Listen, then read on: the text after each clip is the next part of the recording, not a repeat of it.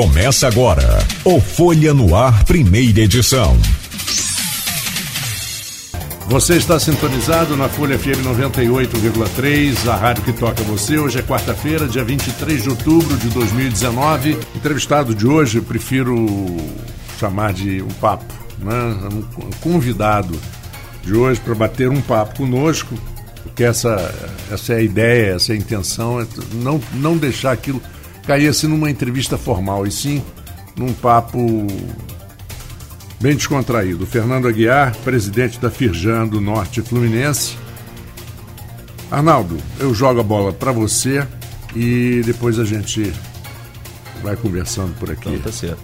Primeiro, agradecer ao Fernando, bom dia. Vamos começar com o assunto que a gente abordou no bloco anterior, que é essa questão dos royalties, Fernando.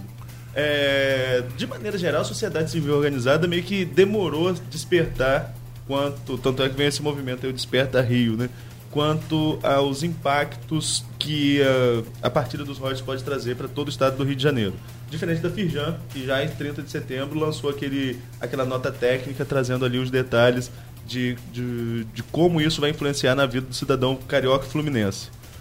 Para o norte fluminense, de maneira específica, que é a sua área de atuação na Firjan, quais são os impactos da partida dos royalties no campo do empresariado? Quanto o empresariado pode sofrer caso os royalties sejam divididos?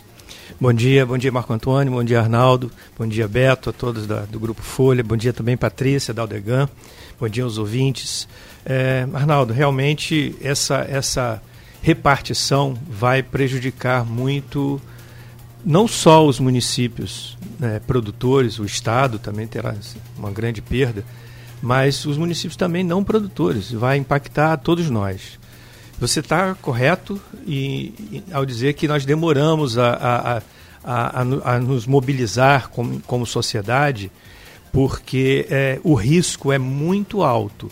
E nós não estamos falando de passado, estamos falando de futuro. O risco está no horizonte, né, próximo, caso a partilha seja refeita, seja votada no dia 20 ou 21. Dia 20. 20, né, de novembro. A sociedade precisa encontrar uma maneira de dizer ao resto do país, que tem interesses nessa redistribuição, que nós aqui na região produtora vamos ter instalado o caos. A verdade é essa, porque nós temos ônus sociais, ônus da ordem de serviços públicos, por exemplo, e isso vai ter um impacto brutal nas contas públicas. E respondendo a sua pergunta, pelo lado das empresas, ainda mais sério, porque principalmente as empresas de petróleo que estão localizadas na região de Macaé, Rio das Ostras, ou no leste fluminense, alguma coisa aqui em Campos também, vão ser prejudicadas, porque elas estarão num ambiente de negócio extremamente hostil. Nós vamos ter impactos na segurança, nós vamos ter impactos na saúde, vamos ter impacto na educação, e isso tudo reflete, porque a empresa ela não está circunscrita aos seus muros. Do lado de fora dos muros das empresas é a sociedade, os trabalhadores, os dirigentes das empresas. Todos nós vivemos aqui nas cidades e o impacto será muito grande. Macaé já passou por isso de certa forma, né? Porque Macaé ficou muito com a chegada da Petrobras, mas houve um crescimento muito grande de Macaé populacional e que os investimentos não acompanharam. Então pode acontecer com a região virar uma grande Macaé, no caso negativo, no ônus dessa exploração do petróleo? Isso. Arnaldo e Marco Antônio e todos os ouvintes. Essa região nossa, ela cresceu acima da média brasileira. A média brasileira de crescimento em volta de 9%, e essa região cresceu na faixa de 17%, e eu me refiro à população. Rio das Ostras, nos últimos 18 anos, triplicou de tamanho. Isso é um fato. Quem conhece Rio das Ostras e se lembra de 20 anos atrás, sabe muito bem que aquilo lá explodiu de população. E uma cidade que não tinha para onde crescer, a rodovia passando ali no meio, e uma série de outros problemas. Um município que não tinha sequer uma estrutura de hospital na época. Então, Macaé também cresceu muito, quase 80% nos últimos 18 anos. Maricá está experimentando isso agora e numa potência também grande. Então, todos esses municípios que tiveram essa taxa de crescimento, eles tiveram impactos no serviço. E há um outro detalhe também que a nota técnica da FIRJAN chama atenção, que às vezes não é muito falado.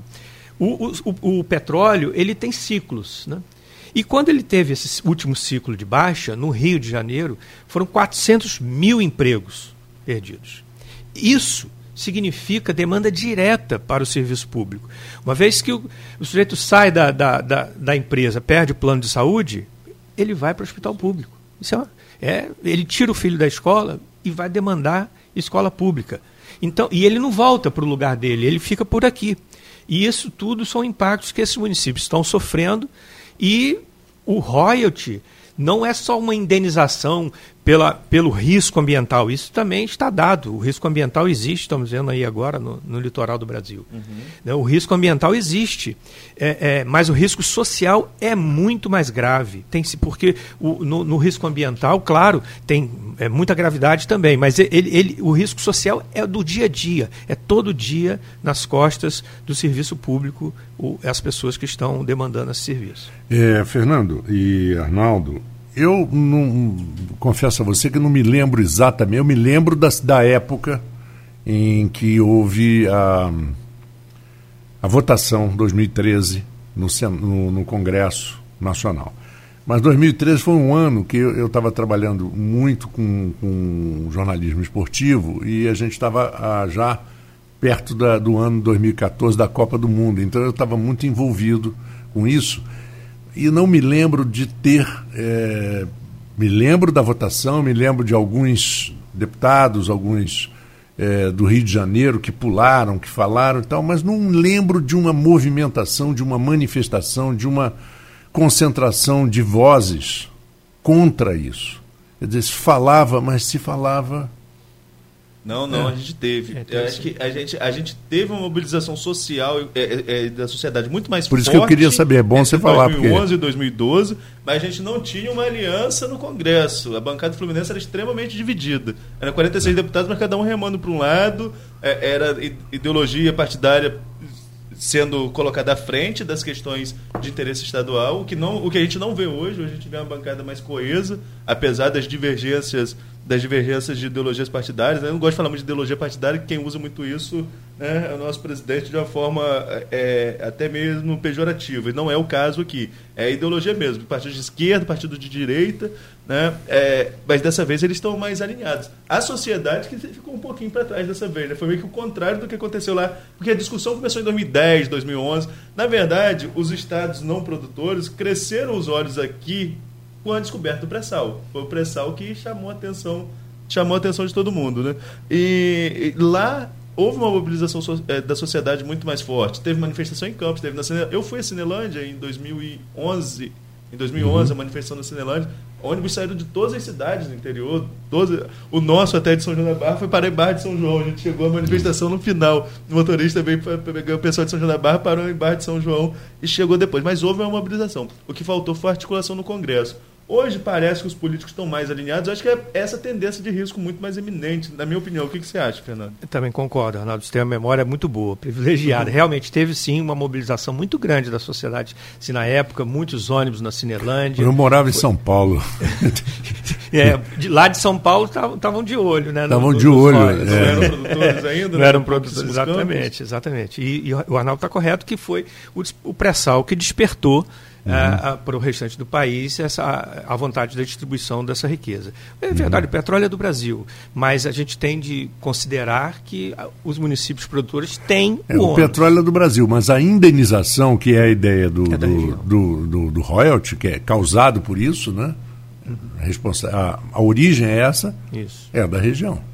Isso. É óbvio. E dessa vez realmente houve uma demora, mas diferentemente da última vez, a bancada política está muito coesa. A liderança natural de um processo como esse é do governador, evidentemente, mas a gente tem visto políticos de diferentes matizes conversando e juntos tentando trabalhar para que isso se reverta, né? Para que a gente consiga manter a repartição como está hoje.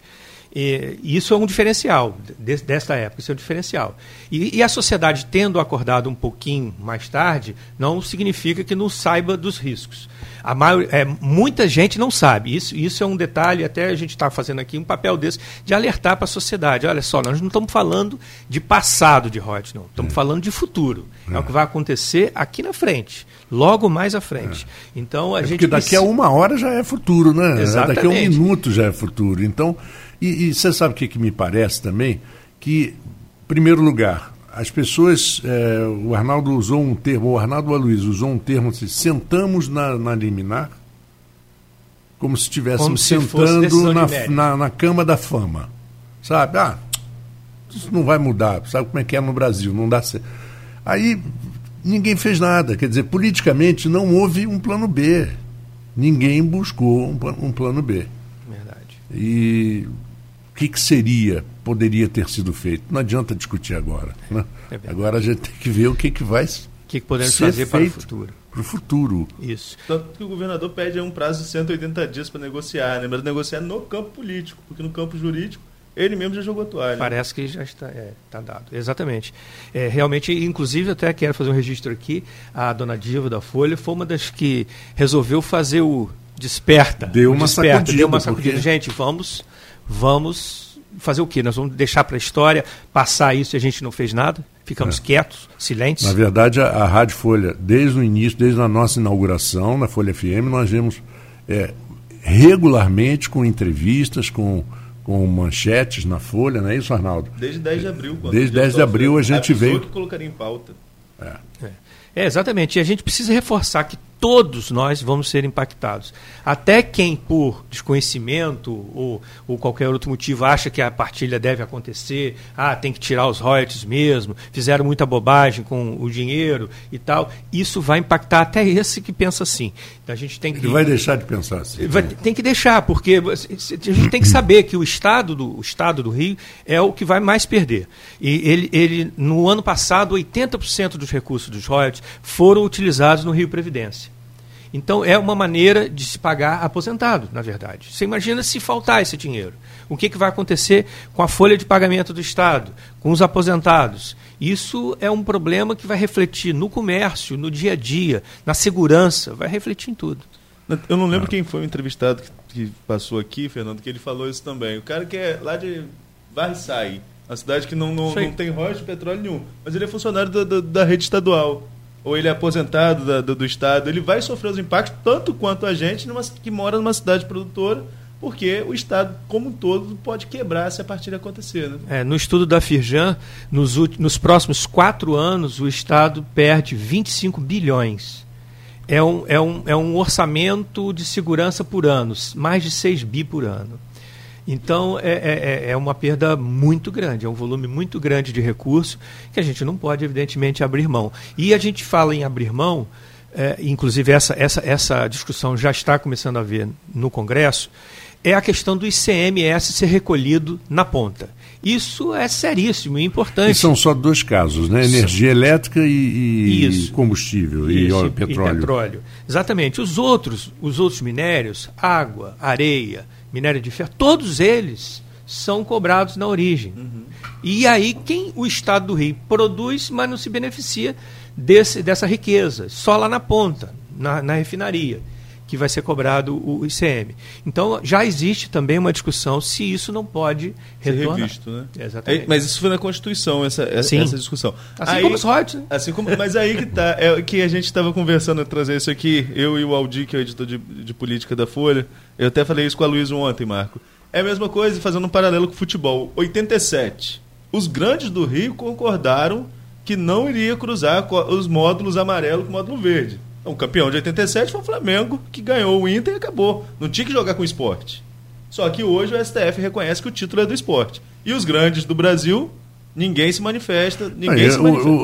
Pois é, porque criou-se o Clube dos 13. Isso foi um acordão entre eles. A mesma coisa em 88. Os royalties surgiram ali para os produtores numa forma de compensar a retirada do ICMS. Só que hoje em dia o jogo parece que não vale mais, né? Porque como foi um acordo meio que verbal, foi ali da discussão da Constituição, isso parece que vai ser vai ser invalidado, porque o Supremo, ao que tudo indica, como a gente já colocou aqui, deve dar vitória aos não produtores, a não ser que seja adiado esse julgamento e tenha uma questão de vista. Mas voltando à questão dos royalties, ô Fernando, eu tive lá foi na segunda-feira passada que a gente foi, né, Patrícia? Eu só vou colocar uma coisinha para o Fernando. Fernando, você que lida diariamente com as empresas, com indústrias que investem, o grande problema de não existir no Brasil é uma garantia de contrato que vai ser realmente cumprido. Essa mudança no meio do jogo, que é uma coisa terrível do Brasil, que eu já ouvi lá fora, não, mas não dá para fazer nada no Brasil, porque eles mudam o jogo no meio do intervalo do primeiro para o segundo tempo. Quer dizer, o sujeito investe acreditando numa regra, e de repente eles chegam e dizem, mudou tudo, hein? É verdade, você que morou fora sabe muito bem disso. Como é que explica isso para um americano? Como é que você explica uma mudança de regra? Não entendo. Tem pessoas que trabalham, são brasileiros, trabalham aqui em indústrias multinacionais, que a maior dificuldade é explicar isso para o gringo. Ele não entende como pode, mas como mudou a regra? Isso não pode acontecer. E realmente essa insegurança jurídica é uma das coisas que a FIRJAN bate muito nisso. A gente precisa ter segurança jurídica, porque não há investimento que resista a essa mudança de regra no meio do jogo.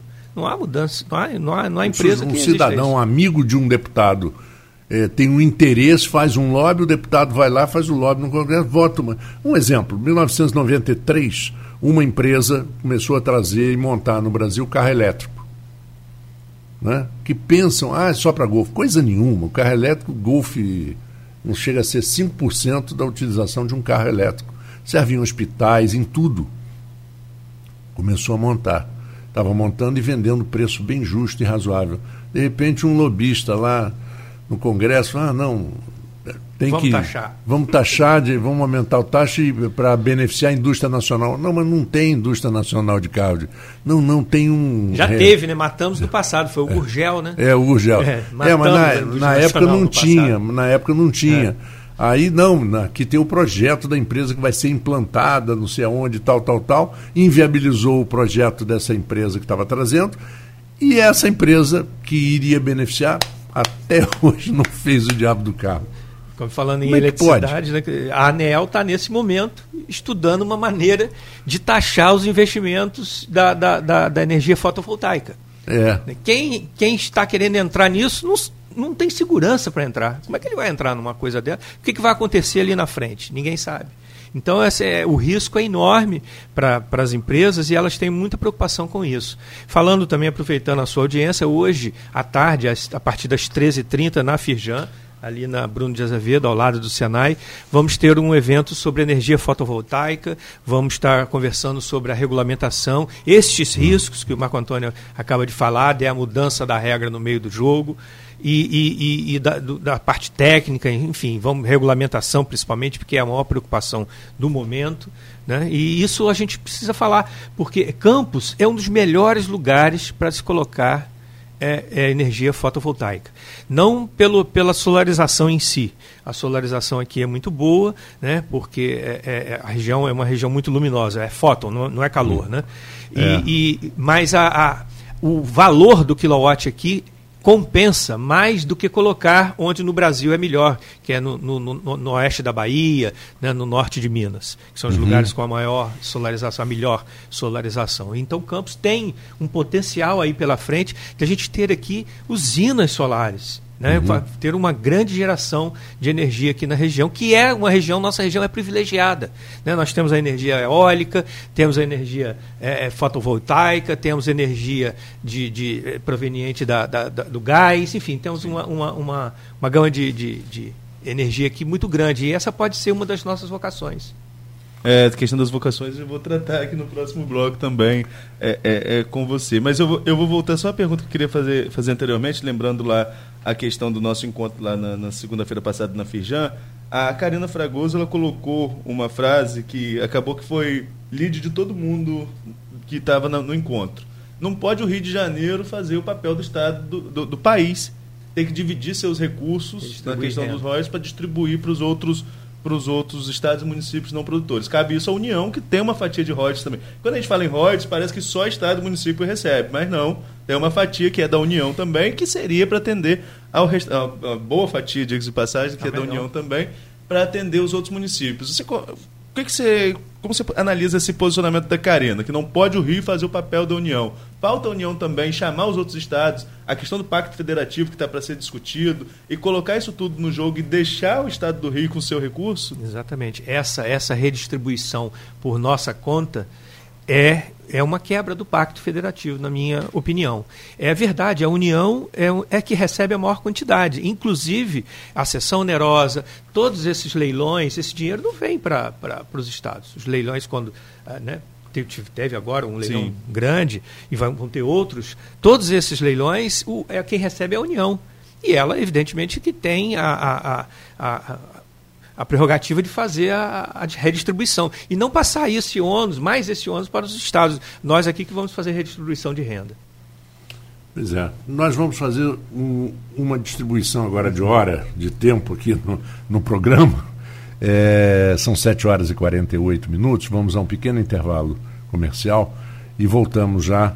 Aí o Arnaldo já senti que ele quer entrar num outro ramo ali do papo. E voltar até falar um pouquinho dessa da energia solar, que é muito interessante também, a gente explicar melhor ao público o que é que a ANEEL está querendo taxar em cima e o que isso pode refletir naquele consumidor, por exemplo, final, que compra suas placas, instala e melhora um pouco a sua conta de luz. Fernando, a gente está falando muito sobre essa questão dos royalties, o risco com a partilha dos royalties, que é a pauta do ano, se a gente for da nossa região, não tem dúvida disso, mas a Bacia de Campos já vem num processo aí de declínio, né? Nós estamos com os campos maduros, vide aí os últimos repasses de royalties e participações especiais já menores do que a época áurea, que seria entre 2009 e 2014, de 2014 para cá isso cai bastante, tanto na questão macroeconômica, com câmbio, preço do Brent e por aí vai, como também na produção da Bacia de Campos, e já começa até algumas plataformas na fase de descomissionamento. A gente tem aí expertise para isso, porque existe uma outra fase, que a Petrobras já está fazendo, por exemplo, leiloando campos maduros para outras empresas explorarem. Quanto isso vai impactar na economia? Porque, de certa forma, quando essas novas empresas chegam, elas vão gerar algum tipo de emprego, vai ter algum reflexo na economia local. Vocês têm acompanhado essa questão? Sim, o setor de petróleo não tem informalidade. É o setor que todo mundo tem carteira assinada. Não existe informalidade no petróleo. E o nível de salário é 4 vezes maior do que a média do salário da indústria. Uhum. Né? Então, é um setor que paga bem. E isso na nossa região a gente pode ver, né, em Macaé principalmente. Esse descomissionamento das plataformas, apesar de ter alguns entraves ainda, principalmente ambientais, é também um potencial de negócios. E tem muitas empresas interessadas nisso. E com também os campos maduros, né? A Petrobras, que tem um custo mais alto, ao passar para uma outra operadora de custo mais baixo, ela vai compensar, fazer você vê que aquela curva descendente da produção, ele dá ali um chute para cima, né? E ela volta a decrescer, mas ele tem ali um acréscimo na produção. E isso é bom também, porque a região passa a receber também desses royalties que não receberiam, se fosse o caso. Agora, além dessa toda essa perspectiva negativa de partilha, descomissionamento, que não é tão negativo como você falou, tem potencial de negócio, mas declínio da produção aqui na região, existe perspectiva de crescimento no Rio de Janeiro, sobretudo na Bacia de Santos. Hoje Maricá aí é Nova Dubai, esse campus foi um dia, vamos botar lá para Maricá agora com a exploração. Maricá, Saquarema, todo mundo ali com campos altos de produção. E a tendência é que em 10 anos o Rio possa dobrar a produção de petróleo e gás. Só que para mudar esse cenário, não é só a indústria que tem que avançar, né? O Estado tem que avançar também. Quais são os principais gargalos logísticos hoje no país, no Estado, sobretudo, que atravancam o desenvolvimento desse setor, na sua opinião? Nós temos aqui, a nossa região precisando terminar, a BR-101, é um assunto que a FIRJAN tem acompanhado muito de perto, não só o contorno em Campos, que o contorno não pertence a Campos, pertence ao Brasil, né? como o restante da duplicação que falta. Mas também temos aqui algumas peças de infraestrutura que a gente precisa ter para que a gente possa funcionar melhor. Por exemplo, o acesso rodoviário ao Porto do Açu, a RJ 244, que é um acesso super necessário, já deveria estar pronto para ontem, e parece que o governo do estado vai licitar no início do ano, já garantiu a licitação para o início do ano. É importante porque hoje muito do trânsito para o porto passa dentro da cidade, e isso barateia, né, o custo e não inviabiliza o trânsito urbano. A Estrada de Ferro 118, um outro equipamento de logística importantíssimo. O Brasil abandonou as estradas de ferro ao longo dos anos. Inacreditável, né? Abandonou. Inacreditável. Precisamos retornar porque, como disse o ex-ministro, quando esteve aqui no governo Temer, quando esteve aqui no Porto, o Porto é uma irmã, e a ferrovia são irmãos siameses. Não há porto sem ferrovia, nem ferrovia sem que precise de um porto. Óbvio. A gente precisa ter a ferrovia também, e ela já está em estudos avançados. Nós tivemos numa reunião em Macaé com o secretário Delmo Pim, secretário de Estado, e eles estão finalizando o projeto da EF-118, e um detalhe a mais, está previsto no projeto também um transporte de passageiros para serem utilizado na mesma linha. Então, esses equipamentos logísticos fazem parte do ambiente de negócios, fazem parte da melhoria do ambiente de negócios, porque as empresas precisam de escoar seus produtos, como também conseguir a matéria-prima. Isso aí, a FIRJAN tem acompanhado de perto. Existe um conselho de infraestrutura na casa em que a gente discute de perto esses assuntos. Inclusive, o ministro Tarcísio deve ir à FIRJAN ainda esse ano para a gente colocar em pauta algumas coisas que o Estado está precisando. Isso sem falar, Arnaldo, me permita que já deve ter falado disso aqui 1000 vezes, a ponte da integração aqui, que a gente precisa terminar. Não é possível que a gente fique mais 25 anos com uma ponte inacabada, né? Ficar com outra ponte inacabada. Porque acaba, né? Quer dizer, não, a obra mais cara do mundo, né? É inacabada, não, ela acaba acabando. Porque uma coisa inacabada destrói muito mais rápido, se deteriora muito mais rápido do que uma coisa pronta, porque ela pronta troca o asfalto, refaz o quebra-mola, sei lá, ou o guarda-corpo, por aí afora. Essa questão da ponte de integração, até Saulo Peçanha registrou na coluna dele que eu e um grupo de amigos jornalistas, a gente tem uma festa marcada embaixo da ponte, para quando a ponte fica pronta. Um deles é de São Francisco. Mas só que a gente, quando a gente marcou essa festa, uma das integrantes do grupo não estava nem grávida. A filha dela já está com 5 anos. A gente espera que seja antes de casar, antes da faculdade. A gente está na expectativa aí quanto a essa festa que a gente tem embaixo da ponte quando inaugurar. Mas, Fernando, voltando a falar um pouquinho mais sério, você citou o Porto do Açu, né? Quando a gente falou aí dessas perspectivas de melhoria para o mercado. O que o Porto hoje representa para o Norte Fluminense, sobretudo num momento econômico como esse que a gente está passando? Arnaldo, nós aqui na região temos de agradecer muito a Deus, porque a cada bobagem que a gente fez, a cada ciclo econômico que a gente desperdiçou, a gente vê uma oportunidade na frente. Então, o Porto realmente é uma nova oportunidade para toda a região. Acho que a área de energia é uma grande possibilidade, não só a solar, como a fotovoltaica, né, que eu acabei de falar, como a energia eólica. Existe uma previsão de ampliação do parque eólico para uma coisa até bem maior, e as termoelétricas a gás. O gás deve ser o novo... é o combustível de transição, né, e ele deve ser um muito importante para a região, e se a gente conseguir...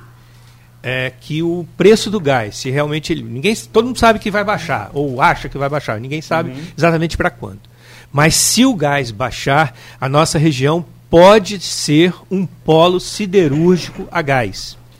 Há um projeto muito bem formatado, já avançado, de que a gente tem aqui no Porto do Açu polo siderúrgico. Um polo siderúrgico à base, porque nós já temos o minério e o gás, a base de gás, não gás só como energia para o forno, mas o gás também para fazer a redução direta. Redução direta é o que os engenheiros metalúrgicos chamam do ferro esponja, que é nada mais beneficiar o minério. A gente também pode, além de exportar o minério já beneficiado, o que aumenta o valor agregado e aumenta os ganhos, como também utilizar o ferro esponja, o minério, o DRI, já na própria usina também aqui. Então existe esse projeto, o projeto está muito bem formatado, claro que depende do preço do gás, é evidente que depende, mas se o gás baixar, isso está na mesa. É uma coisa que é bem possível para se colocar aqui na nossa região.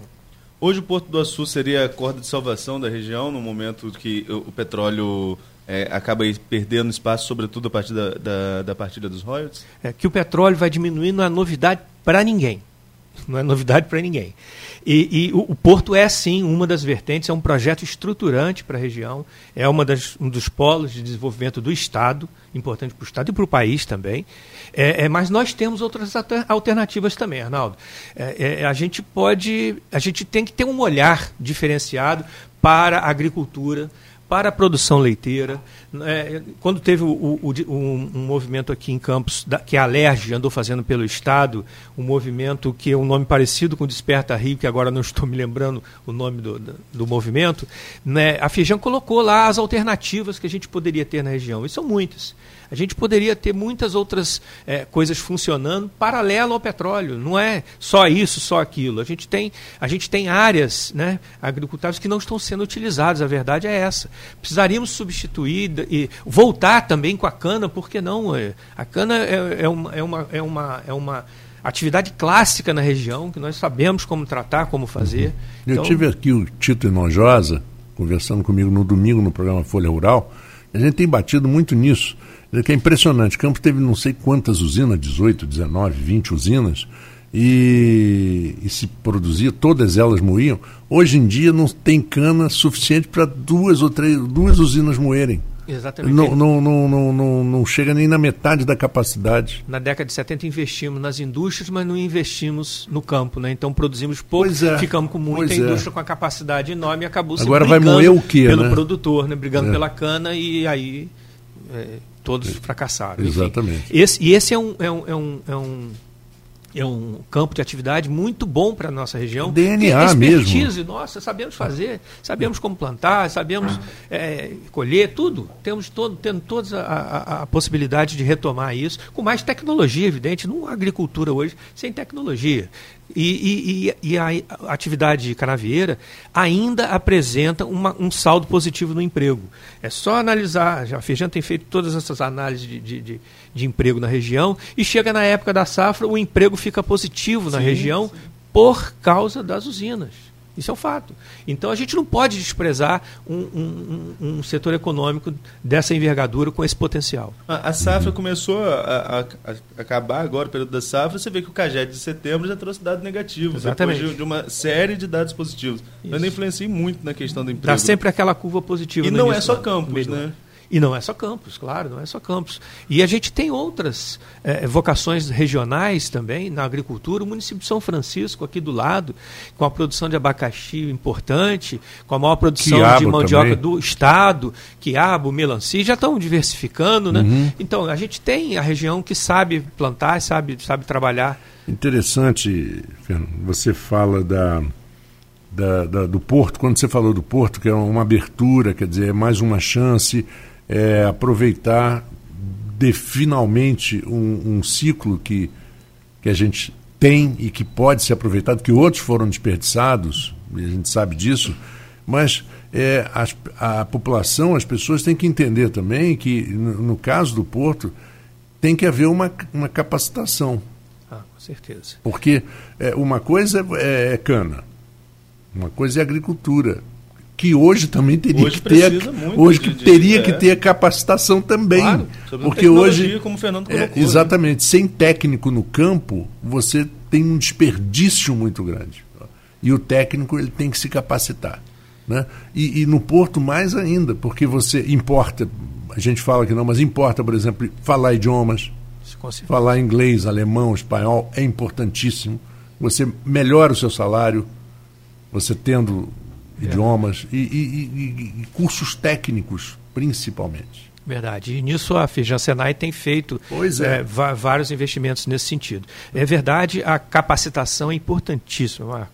Saber falar inglês no Porto do Açu é importantíssimo. Você que está me ouvindo, estude inglês. Inglês não é chato, não. Estude. Estude porque é importantíssimo e isso vai aumentar a sua qualificação. Uhum. E o Porto, ele, só citando um exemplo, no dia da inauguração do T2, veio muita gente da Shell, né, da Shell do mundo inteiro.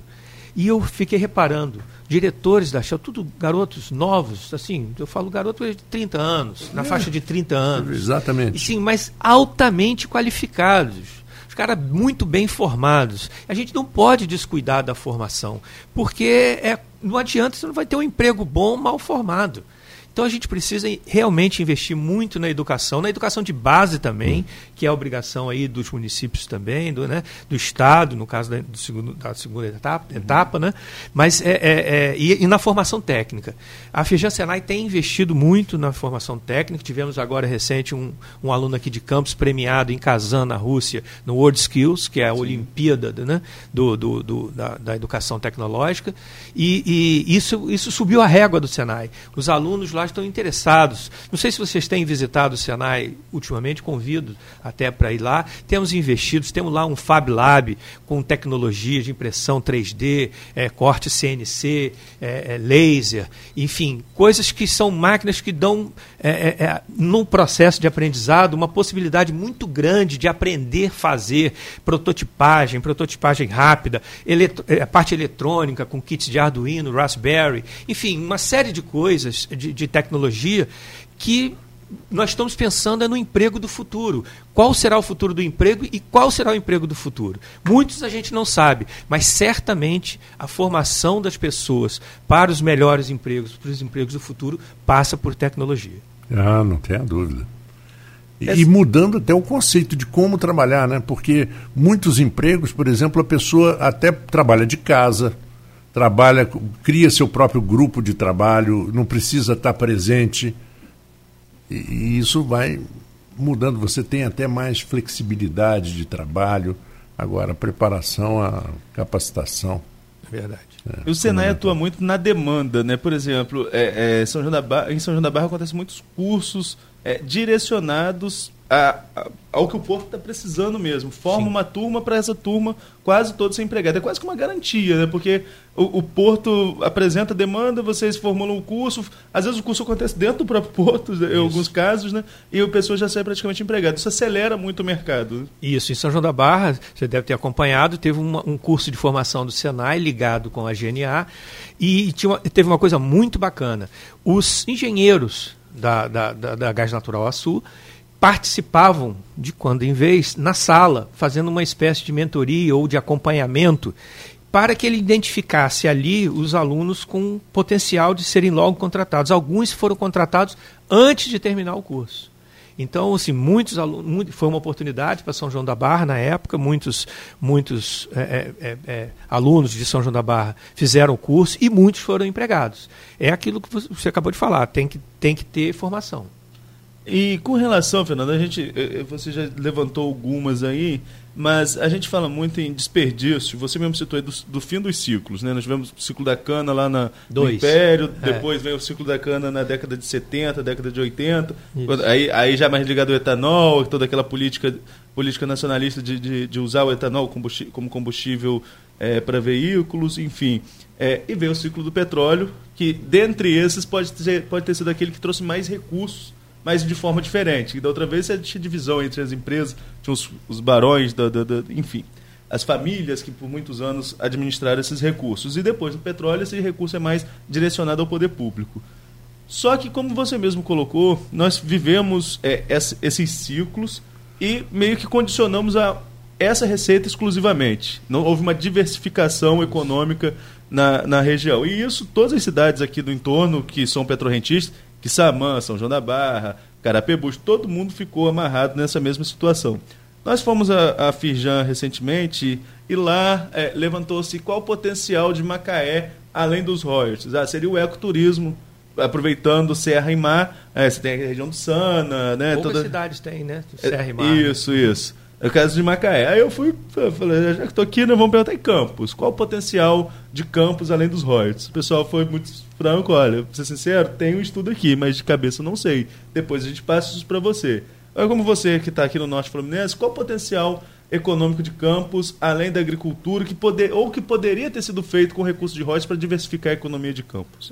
E voltamos então com a resposta aqui da pergunta do Arnaldo Fernando Aguiar. Vamos lá. Aqui, só fazer, vamos relembrar aqui a pergunta também, né, para quem chegou agora. Antes, deixa eu só fazer alguns registros aqui do pessoal que está acompanhando a gente. Renato Carvalho de Oliveira falando sobre a questão dos próprios deputados decidirem sobre a soltura dos presos. A gente falou isso lá no primeiro bloco, colocando que isso é um absurdo. Dando bom dia a todos, bom dia também para você, Renato, acompanhando a gente. O nosso ouvinte assíduo, Maurício Furel Batista, também desejando bom dia a todos, perguntando sobre a mobilização dos políticos e da sociedade, só lembrando que o Desperta Rio, que teria um protesto amanhã, adiou para o dia 1º de novembro essa mobilização aí contra a partilha dos royalties. O Marcelino Souza, concordando aqui com o que o Fernando estava colocando, que é extremamente necessário o investimento na formação técnica em inglês, criando assim uma empregabilidade maior para a população. E também aqui a Sandra Maria Teixeira, lembrando que o Nildo Cardoso foi entrevistado ontem aqui pelo Cláudio Nogueira e falou aí sobre projetos na área de agricultura, tem o CEASCAN, né, que é o novo CEASA também, que está aí para ser desengavetado. A gente estava falando no bloco anterior, Fernando, e ficou para esse bloco, sobre a questão das vocações de Campos, além da questão do petróleo, quebrando essas barreiras de monoculturas, né? Porque foi a cultura da cana, depois foi a cultura do petróleo, embora seja um investimento que, como eu falei, foi mais direcionado ao governo, o governo que administrava isso. Quais são as alternativas de Campos para além dos royalties, como o próprio governo defende a bandeira do prefeito, né? Campos para além dos royalties. Quais seriam essas alternativas para Campos? Sim, você estava falando, Arnaldo, sobre o turismo. Nós também temos uma região turística muito bonita, ainda pouco explorada, com pouca estrutura, mas o Imbé é tão bonito quanto o Sana, como você mencionou no bloco anterior. É lindo, um lugar maravilhoso que é super atrativo, as pessoas que vão lá ficam impressionadas com a beleza. Então nós temos também praia, né? Embora menor, a área menor, mas temos praia também. E eu acho que o turismo também é uma vocação para essa região, inclusive aproveitando a rede hoteleira de fim de semana, porque a rede hoteleira durante a semana ela fica muito mais cheia e no fim de semana vazia. Aí a gente pode também usar nesse intervalo. Fica até mais barato, né? Exatamente. Que nem Brasília. Brasília, no final de semana, sexta, sábado, domingo, você arranja hotel baratíssimo. Exatamente. E como vocação também da nossa região, eu vejo para esse momento próximo a questão do gás como matriz energética, como matéria-prima, e aí a gente pode pensar, como eu falei no bloco anterior, na questão siderúrgica, como também um polo gás químico, ou seja, empresas cujo gás é a matéria-prima principal, como indústria de vidro, como indústria cerâmica. E também a nossa região, eu gosto de falar muito também das nossas vocações naturais, o que nós já temos na região. Não é verdade que Campos não tem indústria. As pessoas às vezes se esquecem das indústrias que nós temos. É só olhar ali na beira do rio, tem a Corbe, uma indústria multinacional produzindo ácido lático para o mundo inteiro, né? Nós temos a indústria metalmecânica aqui muito boa, não sei se vocês sabem, mas aqueles caminhões do SESI e do Senai que faz a formação em loco, né? Os caminhões de ensino são todos produzidos aqui em Campos, né? Então nós temos aqui uma indústria de móveis escolares importante na região, baseada aqui, com uma produção altíssima. Você imagina que aqui Campos tem a capacidade de produzir 3 mil conjuntos escolares por dia? Isso é uma quantidade muito significativa. Hoje a indústria está em baixa, evidentemente, como toda essa queda que veio nesses últimos anos. Mas nós temos capacidade instalada aqui, temos uma indústria também gráfica boa, a Folha da Manhã é um dos exemplos. Enfim, temos indústria na região que às vezes a gente não fala, mas essas vocações podem, indústria cerâmica, essas vocações podem ser realinhadas e ter uma oportunidade melhor, sempre colocando tecnologia e boa formação de mão de obra. Agora, a gente fala muito da era do petróleo, que não houve investimento em diversificação. O Fundecam, criado lá em 2012, foi um 2012, desculpa, em 2003, 2002 para 2003, foi um passo importante, né, de você diversificar, de pegar o recurso que seria só para petróleo e diversificar para outras indústrias. No entanto, não deu muito certo, né? Porque a gente tem escândalos de corrupção sendo investigados. Corrupção não, escândalos de dívidas muito altas sendo investigados por uma CPI, e não houve uma diversificação da indústria. Muitas indústrias começaram, chegaram, pegaram empréstimo e nem concluíram as obras de instalação aqui. Como que a FIRJAN avaliou esse cenário, essa possibilidade de diversificar tanto a indústria? De indústria de macarrão, indústria de flexíveis, indústrias de ramos diferentes, e que acabou não dando em nada. E isso não deixa um cenário ruim para a cidade, sobretudo na tentativa de prospectar novos investidores? A questão da utilização, eu não vou entrar porque eu não sei exatamente como foi feito, né? Mas a diversificação é sempre positiva. A diversificação da indústria é sempre positiva.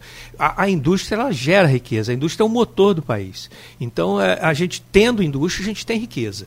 É claro que alguns projetos não deram certo, outros por um motivo ou outro, mas a diversificação é sempre positiva. A gente vê isso com bons olhos. Mas o fato de não se concluir... isso é ruim, fica... é claro. Mas, e isso acaba influenciando na prospecção, novos investidores que começam ou não? Não acredito, porque o que vai fazer o investidor vir não é balançar a cenoura assim para ele morder, desculpa a imagem. Ele vai ter que ver... A indústria de uma siderúrgica, por exemplo, ela só vai vir se o gás tiver preço competitivo.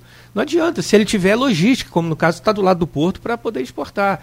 Ele não vem porque... pelos bons olhos, ou porque alguém chamou, né? Tem que ter algum atrativo evidente, né? Não pode só ter um ambiente de negócios ruim, hostil.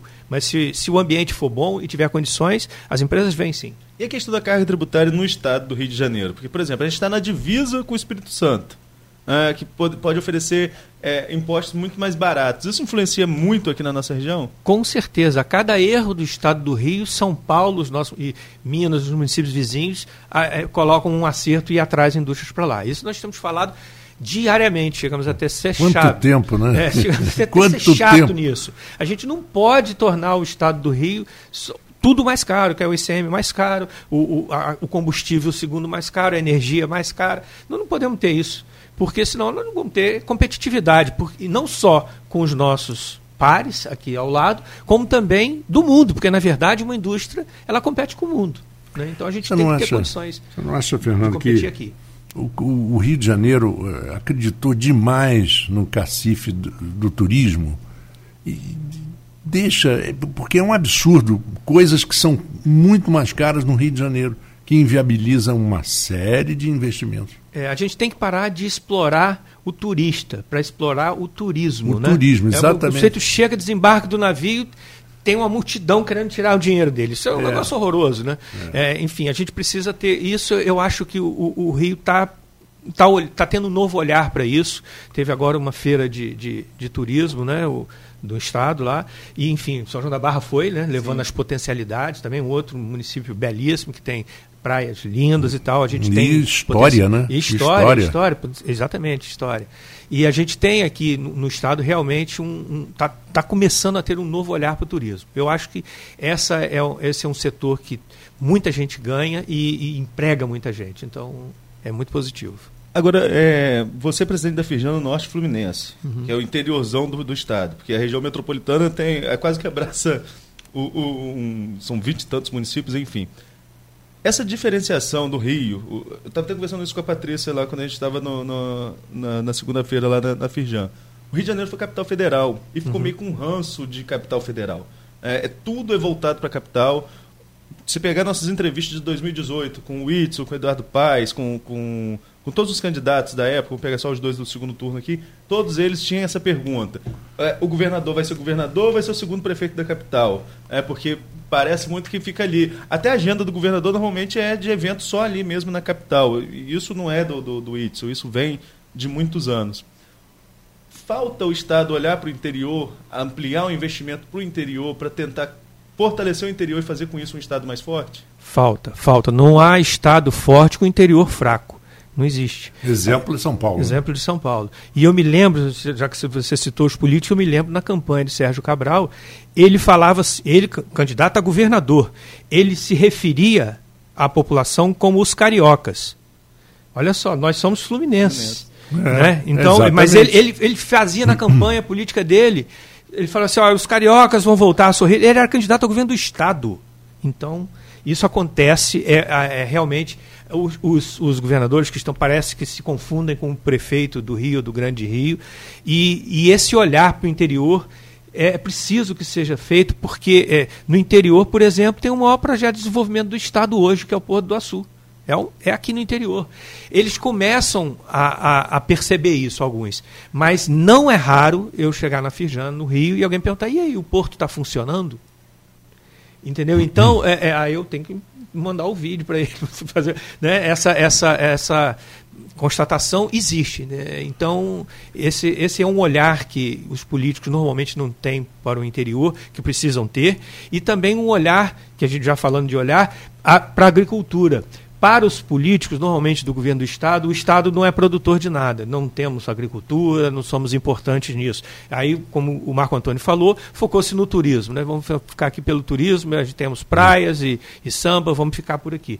Mas a gente tem muitas outras vocações. Nossa. Uma vocação industrial importante. Nós temos indústrias boas no Estado. Só um exemplo agora, está tendo conflitos no Equador, no Chile, né? Tem uma indústria de armas não letais no Rio que está vendendo tudo para lá. Quer dizer, a desgraça de um, né? A alegria do outro, infelizmente. Mas perto de cemitério, o cara fatura vendendo lenço, né? Exatamente. Enquanto uns choram, outros vendem lenço. Exato. Mas o que é fato é que a nossa indústria está vendendo, está exportando. Então, nós temos uma indústria importante, sim, e ela caiu um pouco, é evidente, porque nós perdemos, né, nessa última crise, mas a gente tem que ter esse olhar para a indústria e principalmente para o interior. E você fala, quando você falou do interior, da capacitação, me veio logo à cabeça a cidade de São Carlos, no interior de São Paulo. É impressionante. Cidade que maior índice de moradores fluentes em inglês. Maior índice do Brasil, a cidade de São Carlos. Cidade pequena, não tem, né, na superpopulação, não tem nada disso, mas tem universidade para tudo quanto é lado, tecnologia para tudo quanto é lado, o nível salarial em São Carlos é altíssimo. Você vê, uma cidade interior a 250 quilômetros da capital. Isso aí. É mais ou menos a distância de Campos. Agora, Campos também, falando dessa questão universitária que o Marco rolou aí, Campos é um polo universitário, né, Fernando? Você tem a IFE, Instituto Federal Fluminense, o ENF, que é um orgulho para toda a população, a Universidade Estadual do Norte Fluminense, tem o campus da UF, a Rural, o FRJ, né? São vários polos. Como que isso se integra à indústria? Há uma confluência, sobretudo no campo tecnológico. A FIRJAN acompanha os desenvolvimentos. Nós temos a Tech Campus, por exemplo, que é uma incubadora de ideias. A FIRJAN acompanha o desenvolvimento desses projetos tecnológicos de campus. Sim, a FIRJAN participa, inclusive, da Tech Campus. Realmente, esse potencial nosso universitário, ele é explorado, sim, mas precisa avançar. Todos aqui devem saber do início da Petrobras, praticamente... foi formada pela Escola Técnica Federal, né, na época, o Cefet. Uhum. Né? Então, alunos não chegavam nem ao final do curso e já iam para a Petrobras, eram pegos aqui em grandes quantidades. Né? Hoje, a Petrobras, o que tem de melhor são os seus funcionários. A grande maioria dessa nossa região estudou no IFE. Né? Então, o IFE contribuiu, sim, e as outras universidades têm contribuído para esses empregos de melhor qualidade e tal. Mas eu acho que ainda a gente precisa descobrir uma outra vocação, e eu acho que ela já está sendo descoberta. Existe um grupo de desenvolvedores de aplicativos, todo mundo sabe aqui que a digitalização está na ordem do dia, tudo que puder ser feito em software vai ser feito, o software é mais importante que o hardware, e é onde está a inteligência, e existe um grupo muito bacana, inclusive ganhou o Hack in Rio, né, no último fim de semana, já pela segunda vez, né, já no ano passado também foram vencedores Campos, e esse grupo é um grupo importante, que está nascendo, está começando a se formar, está começando a ganhar densidade, e pode ser também aí uma nova vocação da nossa região. Inclusive a gente tem matéria aí na página 3 de hoje sobre esse grupo que ganhou que ganhou essa questão tecnológica. Mas voltando à questão lá voltar algumas coisas que a gente conversou lá no Rio, a gente estava falando que criação de parque tecnológico. Toda cidade tem um parque tecnológico. É esse o caminho? Não fica muito conflitante num estado tão pequeno quanto o nosso? Tantos parques tecnológicos? Eu tenho uma posição sobre parque tecnológico, talvez até um pouco mais dura. O parque tecnológico só funciona se tiver empresa. Não adianta ter só a universidade. Se não tiver empresa puxando, não tem parque tecnológico. Vai ficar só rodando, um correndo atrás do outro. Não adianta se não tiver empresa que financie a pesquisa e pesquisador que faça a pesquisa. Tem que ter as duas coisas, não adianta ter uma só. Então a FIRJAN participa desde a primeira hora do Parque Tecnológico. Nós acreditamos no Parque Tecnológico, acho que temos potencial, mas ainda não alavancou porque a gente não conseguiu fazer essa conexão, porque não é simples, não é fácil, e a gente sempre fala universidade e empresa, mas não é uma conexão muito simples, o tempo das empresas é um, da universidade é outro, é preciso fazer essa conexão de uma maneira mais sólida, não conseguimos, mas o parque tecnológico é muito positivo, sim. Vamos voltar um pouquinho então para aquela questão de energia, a gente já está caminhando para o final, né, Marcos? Claro, a gente está falando aqui... Eu só queria no final colocar um pouquinho também sobre o lado cultural, a parte do SESI. Lembrar, importante. É importante isso. Sobre essa questão de energia, a gente está discutindo aqui energias fósseis, no caso de gás, petróleo, e que a região é forte, e você trouxe a energia mais... que seria uma energia limpa, energia solar. Né, que... Limpa não existe, né? Porque aquelas coisas foram fabricadas com produtos minerados. Então a gente tem que também com essa coisa. Limpo não tem nada. Em algum momento vai ter algum processo. Né? Nem a nossa energia é tão limpa assim. Mas são dois caminhos, são duas vertentes diferentes. Né? E Campos tem potencial para as duas. Isso é um diferencial da região? Eu acho que sim. A gente tem potencial eólico, tem um potencial gás. Não só duas, né? Duas que eu coloquei, são várias outras. Sim, tem o solar, exatamente. A gente tem um potencial muito grande nisso. E esse é um caminho, você acha, que para o futuro investir... Tem o caso nós temos aí a GNA no Açu, como você mesmo colocou, que é essa questão da térmica a gás, e tem aí essa diversificação, como você mesmo vai discutir hoje, da fotovoltaica, tem essa questão do parque eólico, que a gente tem um aqui em São Francisco, por exemplo, já em funcionamento e pode se ampliar. Esse é o caminho da região, energia, para vender energia? Eu acho que é um deles, não existe caminho único. Você falou que o caminho único foi um erro, exatamente, eu concordo. A gente só isso, só é cano, ou então só é petróleo. A gente não tem um caminho único, não tem obrigação de ficar preso, né? Numa caixinha, né? A gente pode extrapolar isso, mas acho sim que a questão energética é um potencial da região grande, não só as termoelétricas daqui do Açu, tem as termoelétricas também de Macaé sendo feitas. Ao fim desse processo, GNA 1, 2, 3 e mais as de Macaé, nós vamos ter quase uma Itaipu aqui, gerando energia na região a gás. Isso é muita coisa e isso aí implica em recolhimento de impostos, né? Porque é um setor muito tributado e isso, a região vai se beneficiar com isso, né? Na repartição dos impostos. E dá para explicar um pouquinho essa tentativa de interferência da ANEEL na energia solar, né? Porque a gente sabe que a energia elétrica regular é cara para a maioria da população, é muito cara, né? Então restringe muito o que se pode ter, e prejudica também o fabricante. Uma pessoa mais pobre não pode ter um ar-condicionado, porque aquilo gera um aumento de 80, 90, 100 reais por mês na energia elétrica, um ar-condicionado apenas. Ferro elétrico, tudo isso, e o pobre, o menos favorecido, ele acaba tendo que abrir mão disso, e abrindo mão disso também deixa de comprar, deixa de circular dinheiro, né? Porque o bom seria, né, diziam, né, que o país rico não é o que o povo tem carro, o país rico é aquele que o rico pode andar de transporte público, assim como o pobre, e do mesmo nível. Exatamente. Na mesma qualidade. Isso é um país. Né? Agora, o que está sendo... Porque se existe gato na energia elétrica tradicional, imagina a solar. Né? Vai ter muito gato. Né? Porque aí não tem nem como tirar o fio. Exatamente. Esse risco que está havendo, de ontem para hoje, já há um número grande de parlamentares envolvidos e defendendo esse mercado. Nós estamos numa situação decisiva, né, para que esse mercado deslanche ou seja taxado como tudo.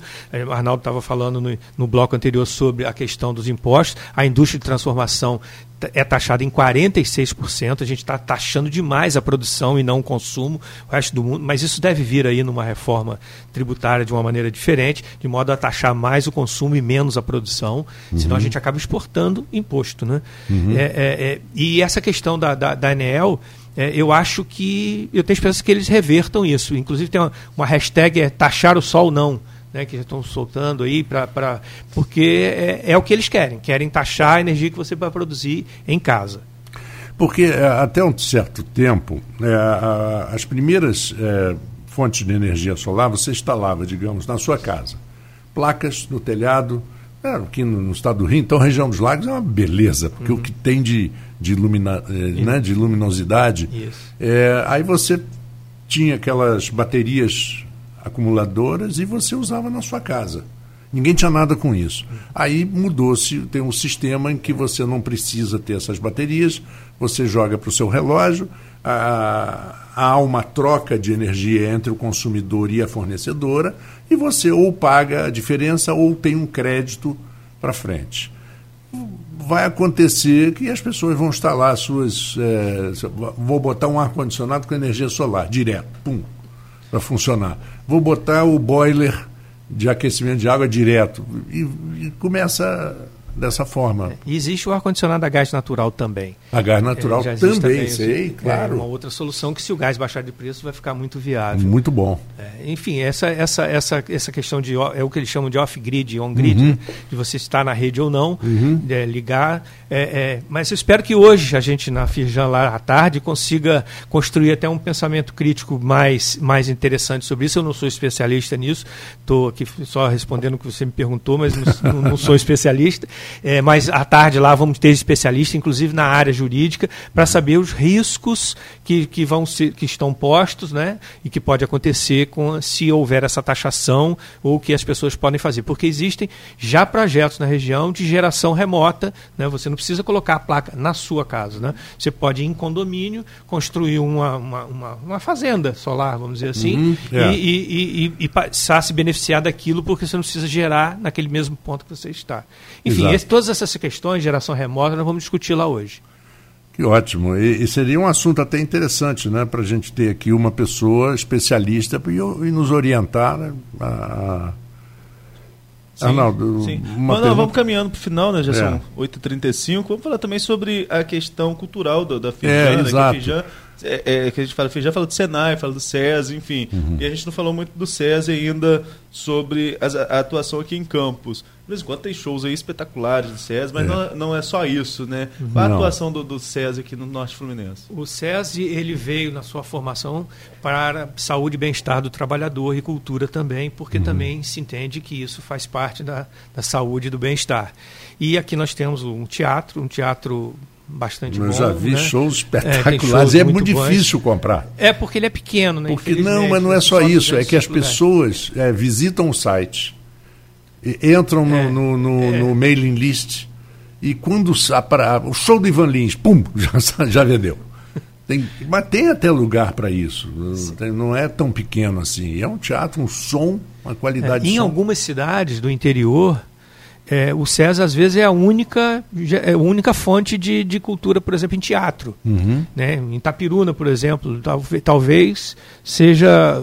É o único, né? Eu acho que é o único que está com produção ativa. Então, é importante que isso seja feito e levado às pessoas, a cultura, né? A possibilidade de se divertir, isso é importante também. E tem que dar os parabéns à equipe do SESI, porque... O bom gosto é evidente, quer dizer, se faz a coisa com bom gosto, mas também com apelo popular, quer dizer, sabe-se se unir, né, a coisa entre bom gosto e apelo popular, eu acho muito bom. E, aliás, é bonito aquilo ali, né? O SESI é bonito. A academia é melhor do que qualquer outra academia de Campos. Eu não estou fazendo publicidade, mas Verdade. É melhor que a academia de campus é do SESI. Tem uma boa estrutura. O Senai também é muito organizado. É. Vocês estão me ouvindo, a professora Ivana e a Eliane, que tomam conta dessa estrutura com grande zelo e dedicação. Não sei se, como eu falei antes, convidei vocês para irem ao Senai. O Senai é um ambiente de escola organizado. Organizado não tem bagunça, é organizado. As pessoas estão interessadas em aprender e estão ali mesmo para buscar o seu conhecimento. É uma prova que o aluno pode ser disciplinado, né? Pode, sempre pode. Sempre pode. Sempre pode. Finalizamos? Ah, então faz a última pergunta, Arnaldo. Vamos à pergunta dos ouvintes, então. Tem uma pergunta de um ouvinte aqui que é interessante, embora a gente já tenha falado sobre o assunto, Fernando, ele traz uma outra perspectiva. Aí, vou voltar um pouquinho, então vamos falar sobre o Porto do Açu. Muito se fala no corredor logístico através de uma estrada nova, você mesmo citou que é a RJ 244 ligando a BR-101 ao Porto do Açu. Isso. Na visão dele, essa estrada atenderia sem dúvida a grande logística que vem hoje de Macaé. Porém, não seria melhor para a região, Campos, São Francisco, São João, demais municípios do Norte e Noroeste, um investimento na RJ 240, passando pela Ponte da Integração, ligando ali a estrada Codim, passando pelo aeroporto e acessando chegando a BR-101 Norte no novo trevo do contorno de Campos? Isso não beneficiaria mais esse setor norte do município do que a Macaé? Você concorda com a análise dele? Eu digo que todas as duas alternativas são importantes. Não há que se beneficiar um para prejudicar o outro. O Brasil precisa tanto de estradas, tanto de infraestrutura, que a gente não pode ser contra uma alternativa como essa, mais ao norte, nem contra a alternativa mais ao sul, né? Do corredor, porque isso aí é acesso direto ao porto, tanto para o norte como para o sul. Eu acho que é importante as duas coisas. As duas vertentes. Exatamente. Só dando crédito, eu esqueci de falar o nome do ouvinte, foi o Marcelino Souza que mandou essa pergunta. Obrigado, Marcelino. Um abraço. Então, mais alguma pergunta de ouvinte? Não. Então, vamos agradecer, né, sinceramente, a presença do Fernando Aguiar, presidente da FIRJAN, do Norte Fluminense, agradecer a Patrícia Laudegan pela sua presença, que é muito agradável, e aos nossos ouvintes que participaram. Fernando, você tem as portas abertas e todo o trabalho, tudo que for de necessidade de vocês, de divulgação, nós estamos aqui como parceiros. Obrigado, Marco Antônio, obrigado, Arnaldo, Beto, a todos da Folha. E só repetindo que a nossa manifestação a favor dos royalties para a nossa região, que somos merecedores disso, vai ser no dia 1º, né, na outra sexta-feira, às 17 horas, no Calçadão. Aí, todos aqueles que vêm o risco da gente perder os royalties na repartição, acho que devem estar presentes para mostrar que a sociedade, sim, se importa com isso e nós não podemos passar a história sem ter se manifestado quanto a isso. Exatamente. Nós vamos, então, finalizando aqui o Folha no Ar, primeira edição. Arnaldo, boa semana, boa sorte hoje. Né? Tá tenso hoje. Eu vou lá ver o filme e depois vou para casa para ver. Não sei se eu aguento, não, porque eu acordo às 5 da manhã. Eu já falei para você que se eu chegar sem voz amanhã, você conduz o programa, já que a Luísa não vai estar aí. Não tem problema, não tem problema. Amanhã é um dia complicado, seja qual for o resultado. Seja qual for o resultado. Bom, um abraço a todos e a Folha FM continua aqui com o melhor da música para você até o meio-dia. Vamos lá, então.